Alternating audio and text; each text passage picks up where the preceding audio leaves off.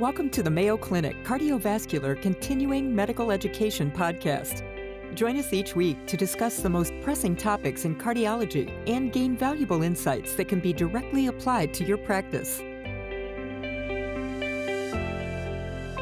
Hello, everybody. This is Kyle Klarich coming to you from Rochester, Minnesota in cardiology and cardiac surgery. We are here with the interview with the experts today. Today, our expert is, and it's my pleasure to introduce Dr. Kevin Greason, Associate Professor of Surgery and Phenomenal Surgeon at Mayo Clinic in Rochester. I have the topic that we will be discussing is the difference between surgical aortic valve replacement and trans aortic insertion, transcatheter aortic insertion of aortic valve replacement. So sometimes referred to as TAVI, sometimes referred to as TAVR, but for the purpose of this discussion, we will discuss it as TAVI, implantation or insertion. Right, Kevin? Right. Uh, good morning, Kyle. Thank you for having me. It's great to have you here. Kevin, uh, when we talk about aortic valve replacement or transcatheter approaches to aortic valve insertion, we know that the surgical approaches have become so safe, durable, patients do very, very well for long periods of time. So now we have this new, relatively new procedure that's also beginning to get a lot of traction. And as you know, we're doing a lot of them at Mayo. And I was wondering if you could just give the audience an overview of what groups of patients you really think are meant to have the transcatheter approach versus a surgical approach in today's technology. Thank you, Kyle. That's a great question. And I think it all boils down to the TAVI procedure offers a less invasive option for aortic valve, treatment of aortic valve stenosis, and less invasive in that it can be done through a puncture in the groin, and it does not involve the cardiopulmonary bypass machine. I mean, those two advantages are huge for TAVI procedure. We live in a patient-centric environment, and I think our job as a aortic valve expert is to give the patient all the information they need so that they can make the right decisions for themselves. And sometimes we do color that by telling them, you know, you're not a good TAVI candidate or you're not a good surgery candidate. And we just have to be honest with them so that they can make the right decision for themselves. Do you think that there uh, is a difference in certain endpoints like maybe we could i think probably the most important one to many patients is what's the risk of death related to a surgical or transcatheter approach.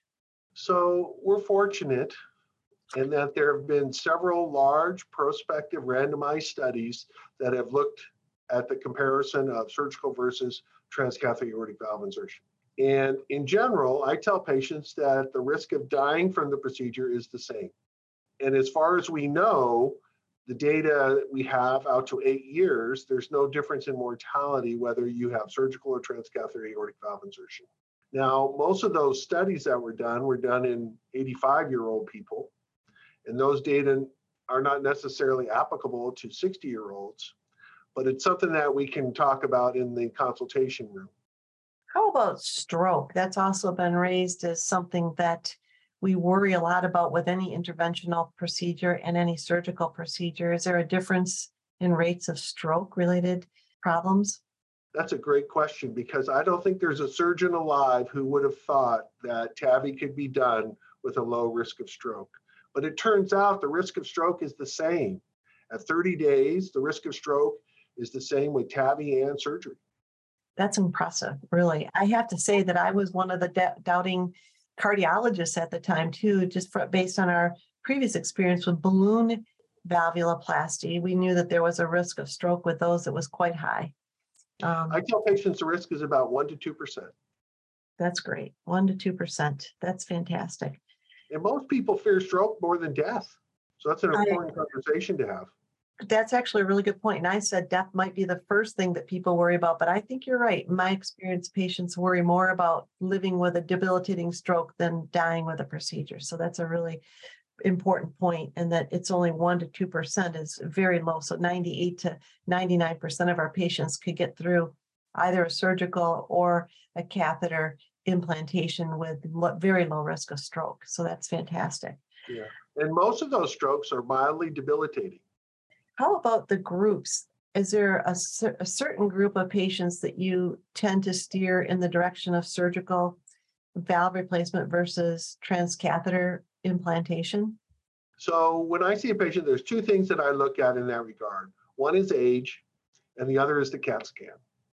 So age-wise, most of the TAVI procedures have been done in elderly people, and we know how a TAVI procedure may, or a TAVI, the TAVI valve will last in an 85 year old.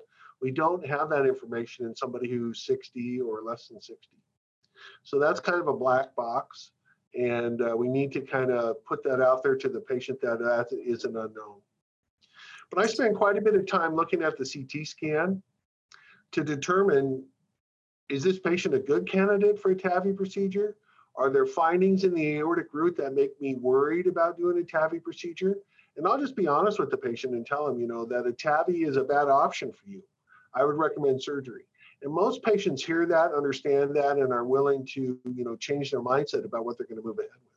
You mentioned durability. I think that you said that you can pretty much guess how long a valve is, a TAVR valve is, or TAVI valve is going to last an 85 year old, but we don't have that data for a 60 year old. But what is that number? How how long do you quote an 85 or 80 year old that their transcatheter aortic valve implant will last? This is what I tell patients you will wear out before the valve will wear out. Now, I don't have a crystal ball to know for sure, but we're not seeing any signal that TAVI valves break down early. Mm-hmm. I mean, mm-hmm. I think an, uh, a biological surgical aortic valve is going to last probably 10, 15 years. And I think that's what we'll see with the TAVI valves. There is one study out there called the Notions trial that has patients out to eight years after uh, surgery or TAVI and there's no difference in structural valve deterioration in the in those patients. Yeah, so that means that at least out to eight years, we are pretty convinced that they they track each other very closely. I think there's only like 145 patients in each of those study arms, so it's not a huge study, but it is encouraging. And it does su- suggest that we'll be hearing more about this in a few years, so that's good news. How about the risk of other things? For instance, the pacemaker so that's where the big differences come. So I focus on several areas when I'm uh, talking about risk in surgery uh, versus TAVI. One is dialysis, renal failure.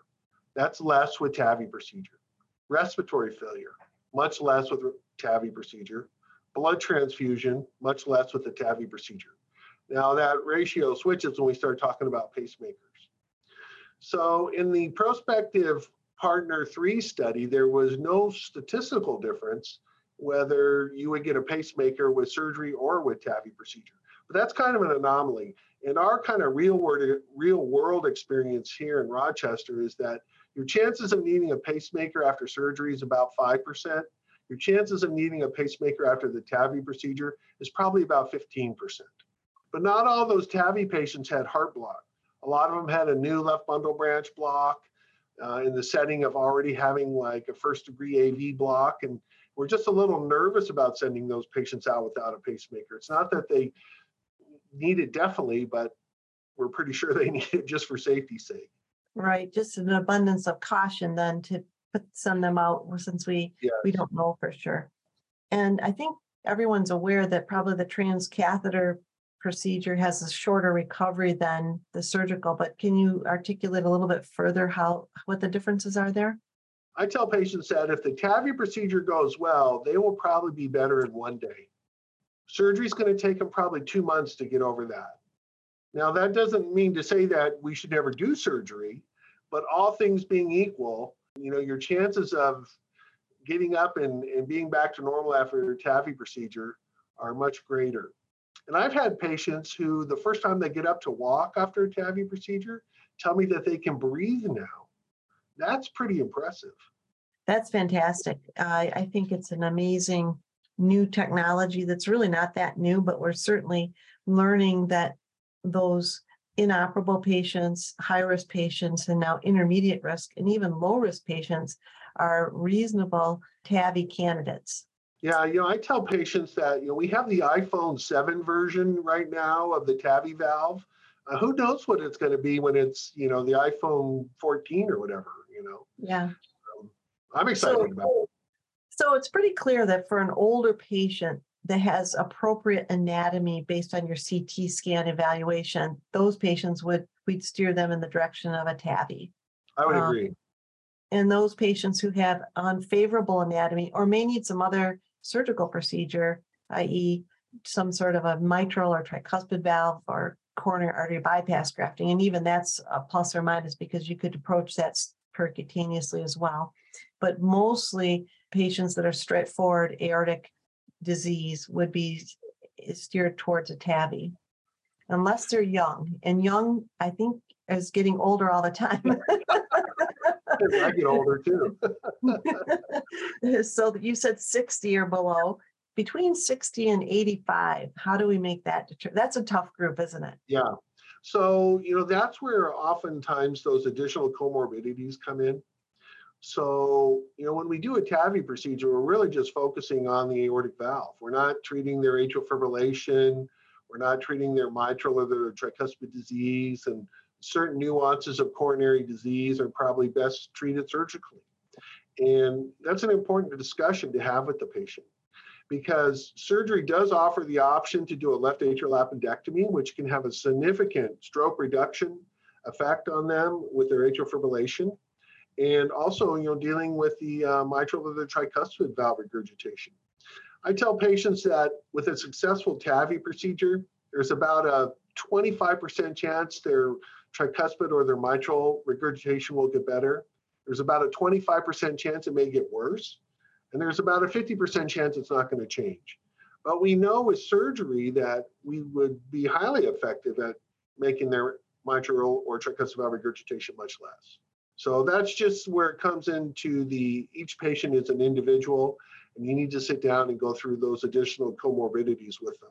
Right. So I, I think uh, this has been a really comprehensive discussion in general, but what you're saying is that in general, it's great to think about TAVI and the whole mix, but for an individual patient, we need to take into account all the other comorbidities that they have in other organ systems and all the other comorbidities they have in the cardiac system as well.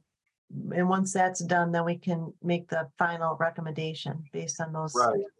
But I think most patients would still choose a TAVI procedure just because it's so much less invasive than surgery. So. Right. And how risky is you mentioned cardiopulmonary bypass as being one of the things that raises the ante in favor of TAVI because we don't have to do that. We don't have to do general anesthesia. Are there uh, is, is, that what, what what what's the risk that you would apply to that cardiopulmonary bypass general anesthesia kind of realm? So there's probably two things that really uh, fit into this question. One would be blood transfusion. Um, obviously, when you go on a cardiopulmonary bypass, your chances of needing a blood transfusion are going to be there, probably 30 to 50% with an aortic valve replacement. And the other one would be renal failure uh, or just acute renal injury. Um, now, the good news is, is you know, the chances you'd end up on dialysis are pretty low to begin with, but they're certainly higher with a surgical procedure than they are with a transcatheter procedure. And both of those complications are related to the cardiopulmonary bypass.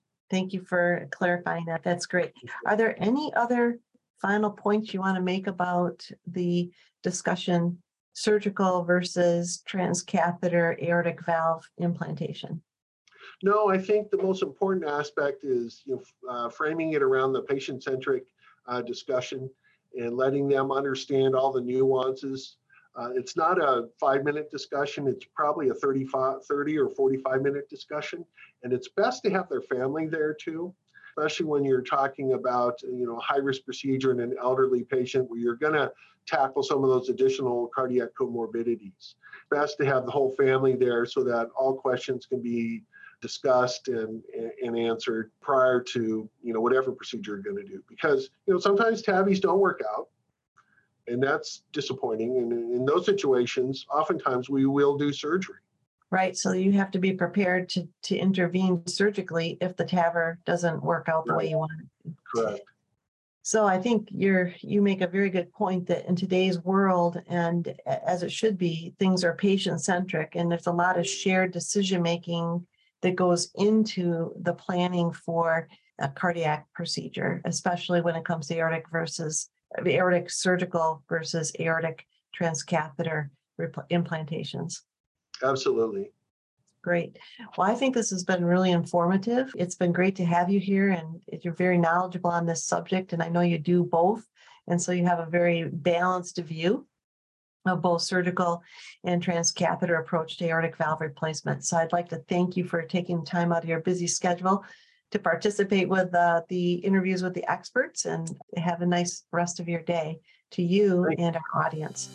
Thank you, Kyle. You too. Thank you for joining us today. Feel free to share your thoughts and suggestions about the podcast by emailing cvselfstudy at mayo.edu be sure to subscribe to the Mayo Clinic Cardiovascular CME podcast on your favorite platform and tune in each week to explore today's most pressing cardiology topics with your colleagues at Mayo Clinic.